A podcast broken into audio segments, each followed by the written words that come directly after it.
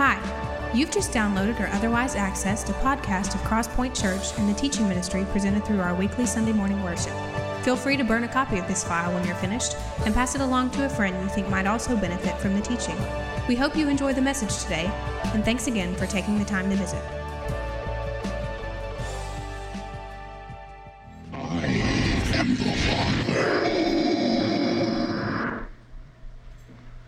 Wouldn't it be great if hearing God's voice were that simple and clear every morning? I am your Father. Uh, we can, but it's it sometimes takes some search on our part, some journey on our part. That's why this morning, Dads, I want to give you some tools to put in your toolbox from a perfect Heavenly Father to allow you to walk in that place day after day after day. Turn with me, if you will, to John chapter 6. That's where we're going to look first. We're going to be in four different passages today. So there'll be some movement for you. You're going to find that in, in your copy of the scripture, but if not, the words will be on the screen. We're going to look at verses 43 to 45 together of John chapter 6, telling us that the perfect Father is, first of all, a teacher. He's a teacher. Stop grumbling among yourselves, Jesus answered. No one can come to me unless the Father who has sent me draws them, and I will raise them up at the last day. It is written in the prophets, they will all be taught by my God. Everyone who has heard the Father and learned from him comes to me. Everyone who has heard the Father and learns from him comes to me. Now, notice first that it's the Father that draws us to himself, not the other way around. If we think that we somehow found God in our search for truth, our journey for a relationship, or, or, or as a ticket to heaven, we're in deep, deep trouble because He found us, not the other way around. When both of our girls were small, I've shared this story with you before, but it bears telling again today. When both of our girls were small, anybody remember Goody's clothing stores? The thing about Goody's clothing stores, you had to kind of walk like this when you went in there because the rack, one rack was right next to the other. I mean, just round rack after round rack, and racks all around the floor, all around the walls. And went in there one day with both girls to look for something, buy something, and they were about six and three. And we're playing around in the racks, in the clothing racks, and hiding inside the racks from each other and from me. And I told them a couple of times, stay with me. You got to stay with me. So after about the third time, I thought, I'm going to teach these girls a lesson. So I back off about 30 or 40 feet to where I can see the rack. That I know they're inside a circular rack. I saw them go in there. So I back off where I can see the rack, but they can't see me. Well, 20, 30 seconds pass by. Hannah comes out the rack. Like, here we are. And I'm, I'm not there. So she's looking around, walks all the way around the rack trying to find me. Out comes her little sister. Know, they're both standing there together, and Hannah's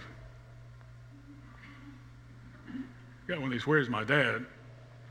Looks on, his, on her face like we're lost and we're left here forever. So I head over that way. And tell them, I told you to stay with me. That's what happens when you don't stay with dad. I, I wanted to teach them a lesson that day uh, about the value of following the, the, the, Father's words because, as we shared with you, uh, as we've shared with you before, this idea of, of fatherhood is our most effective teaching is transference, where we transfer their respect for us, their love for us, their admiration for us, their our authority in their lives, where we can effectively transfer that to the Lord. And He has that respect, He has that love, He has that authority in their lives. And so those lessons are valuable to teach. Uh, m- many dads will often allow the consequence, the natural consequences of a decision, to teach the lesson, and that's good. Uh, and don't stop doing that, dads, but don't stop there. Remember to, to, to remind, th- th- those reminders need to follow the consequence so that they understand the principle and not just the punishment. Don't miss that. Reminders need to follow the, the natural consequence so that they get the principle and not just the punishment. Some of the more profound teaching a dad can do is this transference of authority to, to our Heavenly Father. We all have to have to answer to somebody, both in this place and this on this side and on the other side as well. And it's it is a just father that we'll answer to one of these days. So it needs to be a just father that we see, that our kids see, here in, on this side as well. Uh, it shouldn't be any different here. Dads, your kids need to learn those valuable lessons, and they need to be taught that from you. You, you and your wife are the most effective teachers your kids will ever have, and right, rightfully so. God's placed you in that position. So, so understand your role as a teacher. Secondly, the perfect father is not just a teacher, but perfect father is a corrector. Turn over to Hebrews, if you will, chapter 12. Hebrews chapter 12, verses 4 to 8 says this In your struggle against sin, you have not resisted to the point of shedding your blood. And have you completely forgotten the word of encouragement that addresses you as children? It says, My son, do not make light of the Lord's discipline, and do not lose heart when he rebukes you, because the Lord disciplines those he loves, and he chastens everyone he accepts as a child. Endure hardship as discipline. God is treating you as his children. For what children are not disciplined by their parents or their fathers? If you have not disciplined, and everyone, and everyone undergoes discipline, then you're not a legitimate child at all. For what, what child is not disciplined by their fathers, he says here. Now, we just talked about your role as a teacher, and two of the most important things you can teach your kids are first, self discipline, and second is submission. You can never teach them to submit to you, first to you and then to God, unless you first teach them self discipline. Uh, they will and they should best learn that from you. You're, you're their, their earthly model of seeing self discipline themselves and watching you. Your life to me need, needs to be, Dad, a model of restraint, a model of self discipline, and a model of self control, and a model of humility. And that brings us to a second principle. You can't teach submission without humility unless you're, you are walking humbly before them, and they'll, they'll never get the importance of humility themselves. But those two go hand in hand. So, correcting your children is impossible apart from submission. And, and, uh, and for their part, they need to know that according to Ephesians 5, and, and, until they reach adulthood, you are that authority in their lives. In fact, I've told that to our girls several times. You, you'll ask them, they'll tell you that I've told them, if you don't like the rules here, You'll have your own house one of these days. But as long as you're in my house, God gives me the authority to make the rules. I'm the one that He's given the authority to. You, may like it or not like it, disagree with it or not. Uh, I'm the one that He's given authority to. So you got a problem, you got a beef, take it to Him because He's the one that gave me the authority in your life. Uh, that's that's a, a, get this as well. Battles are important to, to win, uh, but to a certain degree. Dads, if you win every battle with your child, with your children, you're probably going to grow up with a child who resents you most of their life into adulthood has wants to have little to do with you. If you win every battle, if you got to win every time, because here's what will happen: if you win every time, you're going to break your child's spirit. But if you win 80% of the time, you can break their will without breaking their spirit. And that's where you want to get to a broken will and not a broken spirit. A broken spirit says, you're a dictator, you're, you're, you're heavy-handed. You're, I don't, in fact, I don't even know if you love me as well as, as well as, uh, I, don't, I don't think that's as, as important as my, my obedience and my minding you. And once that spirit is broken, it's hard to retrieve. But unless your child has a broken will, they'll never hear your voice effectively and respond to it. They'll never hear God's voice effectively and respond to it. So your, your, your, key as a father, as a disciplinarian, as a corrector, is to, is to learn to break their will and not break their spirit. And, and you know your child's makeup better than anybody does. You know, you know that fine line not to cross. You, you can see it more clearly than anybody can. And your wife and their mother is a great uh, resource to say, am I going too far here? In breaking their will without breaking the spirit. But you're called to be their corrector. The perfect father is a teacher He's a corrector, but thirdly, the perfect father is also a provider. A provider. Turn to Luke chapter 11, if you will. And want us to look here at verses 11 to 13 to see God as provider. Luke 11, 11 to 13. Which of you fathers, if your son asks for a fish, will give him a snake instead? Or if he asks for an egg, will give him a scorpion? If you then, though you are evil, know how to give good gifts to your children, how much more will your Father in heaven give the Holy Spirit to those who ask him? How much more will your Father in heaven give the Holy Spirit to those who ask? Our Heavenly Father knows exactly what we need and exactly when we need it. He knows context, content, and time. He knows exactly what we need when we need it. Wise earthly fathers should see provision in the same way, not based on what your children want, based on what, what they need and when they need it. Your kids aren't going to love you more if you buy them more stuff. They're not going to love you more if you buy, if you buy them more stuff. They may use you more, but they won't love you more. You're the rudder in your, in your family for, for values, for what matters versus what doesn't. You're the guide. You're the one at the stern guiding that ship as to, as to the values and principles that matter in your home. God's, God's placed you in a position to be the rudder there. So the question has to follow what are you placing value on? What are you placing value in? Your kids are going to pick up on that more quickly than you think they are because more is caught than taught about that oftentimes. So you're the rudder about the value system that's in your home, and they're going to grow up that way with those same values unless something changes or di- different. Verse uh, 13 shows us here that where transference kicks in again in teaching them that the Holy Spirit is the ultimate provider. He's the ultimate resource for everything we need in this life and in the one to come as well. He is that ultimate provider. So, get, Dad, here's that transference again to teach them. Listen, talk to the Holy Spirit. Lean on the Holy Spirit's guidance. Let Him be your, your guide and your rudder as you make decisions through life. He's going to be the provider to give you exactly what you need when you need it.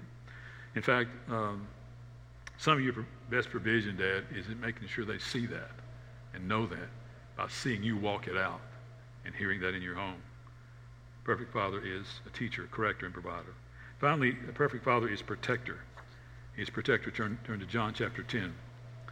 John chapter 10, verses 27 to 29 speaks to him as protector. It says here, My sheep listen to my voice. I know them, and they follow me. I give them eternal life, and they shall never perish, and no one will snatch them out of my hand. My Father who has given them to me is greater than all. No one can snatch them out of my hand, out of my Father's hand.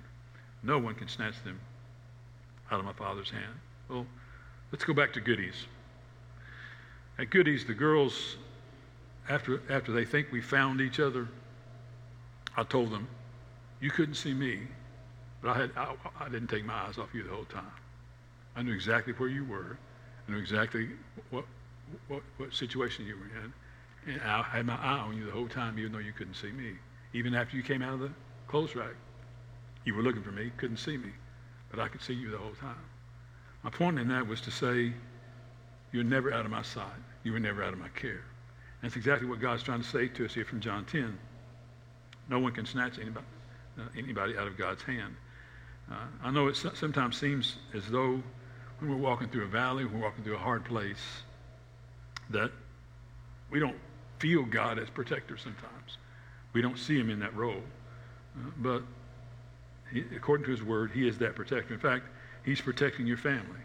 He's protecting your job. He's protecting your money. He's protecting your car. He's protecting your appliances. He's protecting whatever it is you got, whatever it is in your life that's important to you. He is protecting those things from you because he, here's the truth. The enemy doesn't just want to dissuade you, he wants to destroy you. And the only thing keeping him from doing that is the protection of your Father. He wants to destroy you, not discourage you, not get you off track. He wants to annihilate you. And the only thing keeping him from doing that is the protective hand of your Father. He is that, whether we see him or not, and whether the circumstances seem to say it or not, he is that every time. In fact, uh, whatever you want to name, whatever's in your world, God is protecting those things that are precious to you and you as well. So, Dad, it should be a great stress reducer for you to welcome that first child into your home, knowing you have a protector. It should be a great stress reliever for you to watch them walk into the, into the building on the first day of school, knowing they have a protector. It should be a great stress reliever watching them or handing the, the car keys to them for the first time, knowing they have a protector that's bigger than you. It should be, that should be a great stress reliever to you, knowing that God is not only around you, but around them. Uh, when they are not under your protection, they're always under His. And even when they're in your, in, in your presence, they're still under His protection. Never forget that. Uh, your, your greatest act as their provider is teaching them to trust in their Heavenly Father's provision for them. And you may be here, here today and say, you know, Tim, my dad's already deceased. He's already gone on to be with the Lord. Or my dad and I are estranged. We've not talked in years. Don't have much relationship with my dad. Or you may be here this morning, perhaps you don't even know who your father is or was. Hear these words from 2 Corinthians chapter 6, verse 18. This is Paul speaking to an Old Testament prophecy, saying, I will be a father to you. You will be my sons and daughters, says the Lord Almighty. I will be a father to you. You will be my sons and daughters, says the Lord Almighty. He is the perfect father in every situation. Well, a couple, couple of observations and we're through. The first is this, is what I've tried to paint to you today is a picture of there's only one perfect dad. There's only one. However, if you know him, you have access to all you ever need to provide, to protect, to teach, to, to encourage, to admonish, to correct.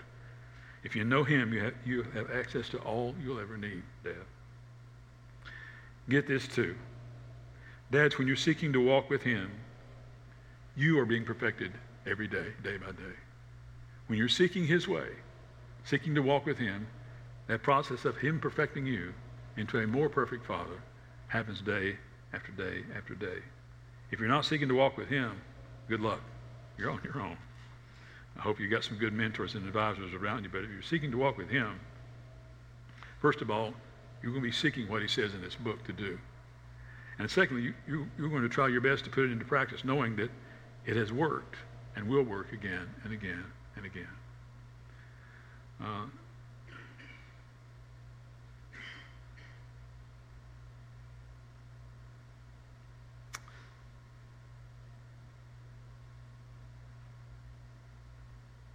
there is no more sacred role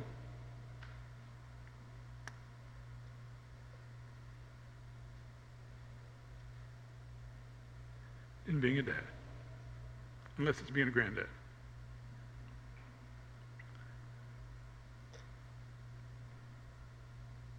Seize the things that are in this book to teach you how to do that better. They're there for you. Go chase them. It's worth, it's worth the chase. Father, today, as you've brought us here into this place to worship you, to, to lift you up, to exalt your name above, above all names, would we see a perfect Father that we come to worship and praise? Would we see one who is ahead of us around the next corner and the one after that and the one after that? Guiding us, protecting us, correcting us, teaching us, encouraging us, leading us. Would we see your hand ahead of us at every turn? And would every father in this room learn to submit to your leadership and your will, knowing they're better dads for it than they do? Would every father in this room be hungry to know your ways, and your purposes, and your design, knowing we're better fathers when we do? Would every dad in this room understand the power of humility, the power that it teaches their child to submit and to follow and to encourage. Show us these things by pictures of yourself that we see. Let us hear that voice each morning. I am your Father. I've got you. I'm with you.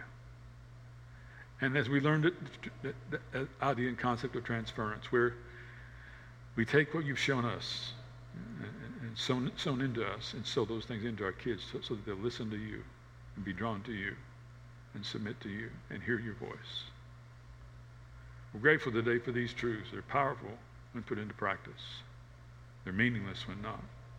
So teach us today to walk them out, to hunger and thirst after righteousness and to find your will and your way and your guidance in our leadership for the, for the families you place within our care. In Jesus' name we pray. Thanks again for listening to today's message from Crosspoint Church helping people navigate the journey toward an authentic, biblical, and contagious walk with Christ.